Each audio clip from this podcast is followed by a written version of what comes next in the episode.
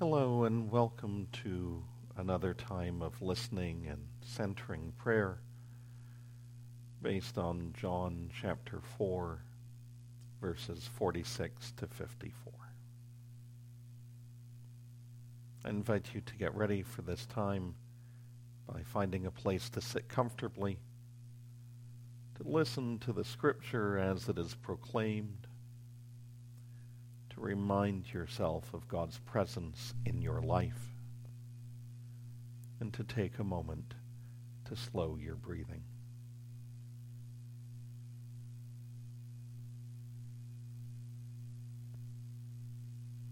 The question that we're asking as we enter into this time of centering prayer is, O Lord, to what are you calling this congregation of Holy Cross?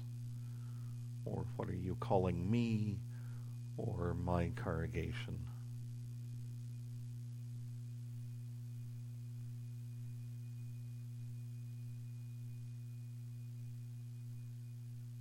Then Jesus came again to Cana in Galilee, where he had changed the water into wine. And there was a royal official whose son lay ill in Capernaum. When he heard that Jesus had come from Judea to Galilee, he went down and begged Jesus to come down and heal his son, for the son was at the point of death. Then Jesus said to him, Unless you see signs and wonders, you will not believe. The official said to Jesus, Sir, come down before my little boy dies. Jesus said to him, Go, your son will live. The man believed the word that Jesus spoke to him and started on his way. As he was going down, his slaves met him and told him that his child was alive. So he asked them at the hour when the child began to recover. And they said to him, Yesterday, at one in the afternoon, the fever left him. The father realized that this was the hour when Jesus had said, Your son will live. So he himself believed along with his whole household. Now this was the second sign that Jesus did after coming from Judea to Galilee.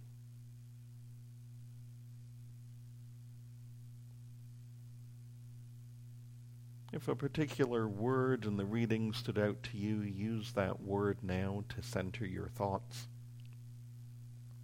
If no word stood out, we'll provide one for you once the silence begins.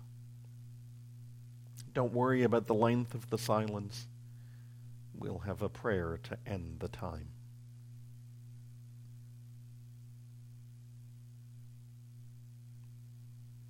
Let's begin.